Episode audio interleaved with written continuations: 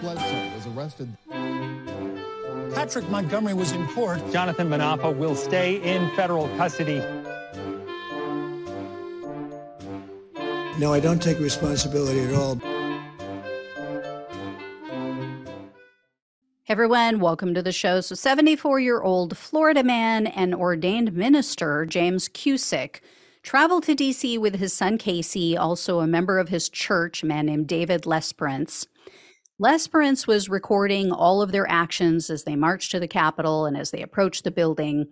And it, it showed that they passed security fencing that had been torn down by Trump's mob. And Casey Cusick was heard saying, quote, Whoa, someone just fell from the wall. Someone just fell from the top of the wall.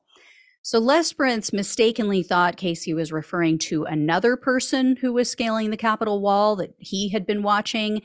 So he was heard uh, saying, no, he's hanging onto the edge. He's still there. Um, they talked this over for a while. And then a little while later, they made their way past more barricades with area closed signs still on them. And as they neared the entrance of the Capitol, Cusick's son was heard on video saying, quote, pepper spray, dad. So the three men were then seen on surveillance video illegally entering the Capitol. Alarms were blaring as they entered. There were police and riot gear that were visible in this video. Nevertheless, they moved further into the building. Cusick and the others walked through various areas of the building before he went off to, on his own and went to find a restroom. Well, after 11 minutes after entering the building initially, Cusick exited the building by himself. Lesperance and Casey Cusick, though, exited for, together four minutes after Cusick's father, after James had left. And the three of them remained on the Capitol grounds for about another hour. They were there until the police cleared the Upper West Terrace. The following day, they returned to the scene of the crime. And they recorded another video of the newly erected fencing that was surrounding the Capitol. So Cusick was arrested on June 24th of 2021, and he was charged with entering a restricted building or grounds, two counts of disorderly conduct, and parading or demonstrating in a capitol. Cusick refused a plea deal. He opted for a jury trial, and in June of 2023, one month prior to the start of his trial, he did something really stupid. He recorded a podcast with his son and he lied real man of God type of stuff, right?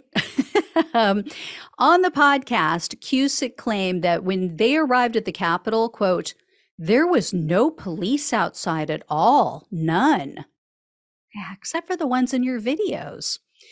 Um, and then he told his audience that January 6th was, quote, like a family picnic, a we love America kind of thing.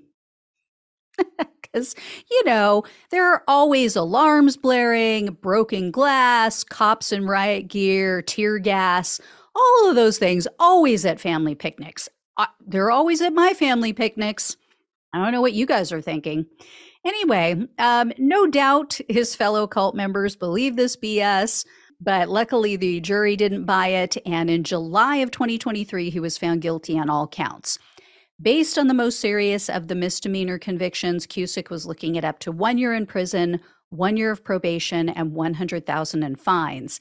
And the prosecutor requested almost the full prison term.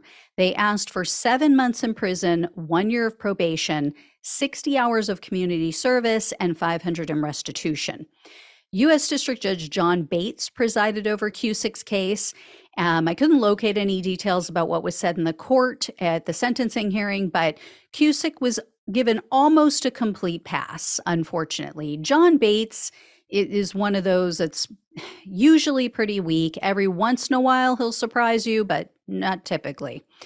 So Judge Bates sentenced him to only 10 days in prison, two years of probation, a $3,000 fine, and $500 in restitution. This is absurd.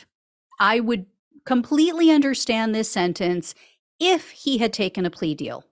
But to waste the court's time to refuse a plea deal and then be found guilty on all counts and receive this ridiculous BS sentence, that is a slap in the face to every juror who took time out of their lives for this trial.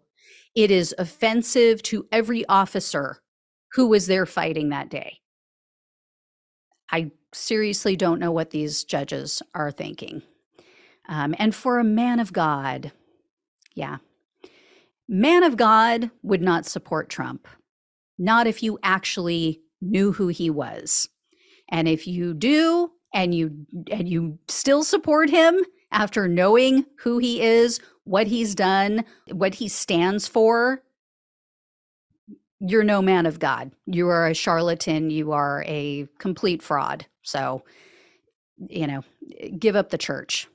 Anyway, I will let you know when or if I hear more. Thank you all so much for watching and listening. Please like, share, and subscribe. Please donate if you possibly can.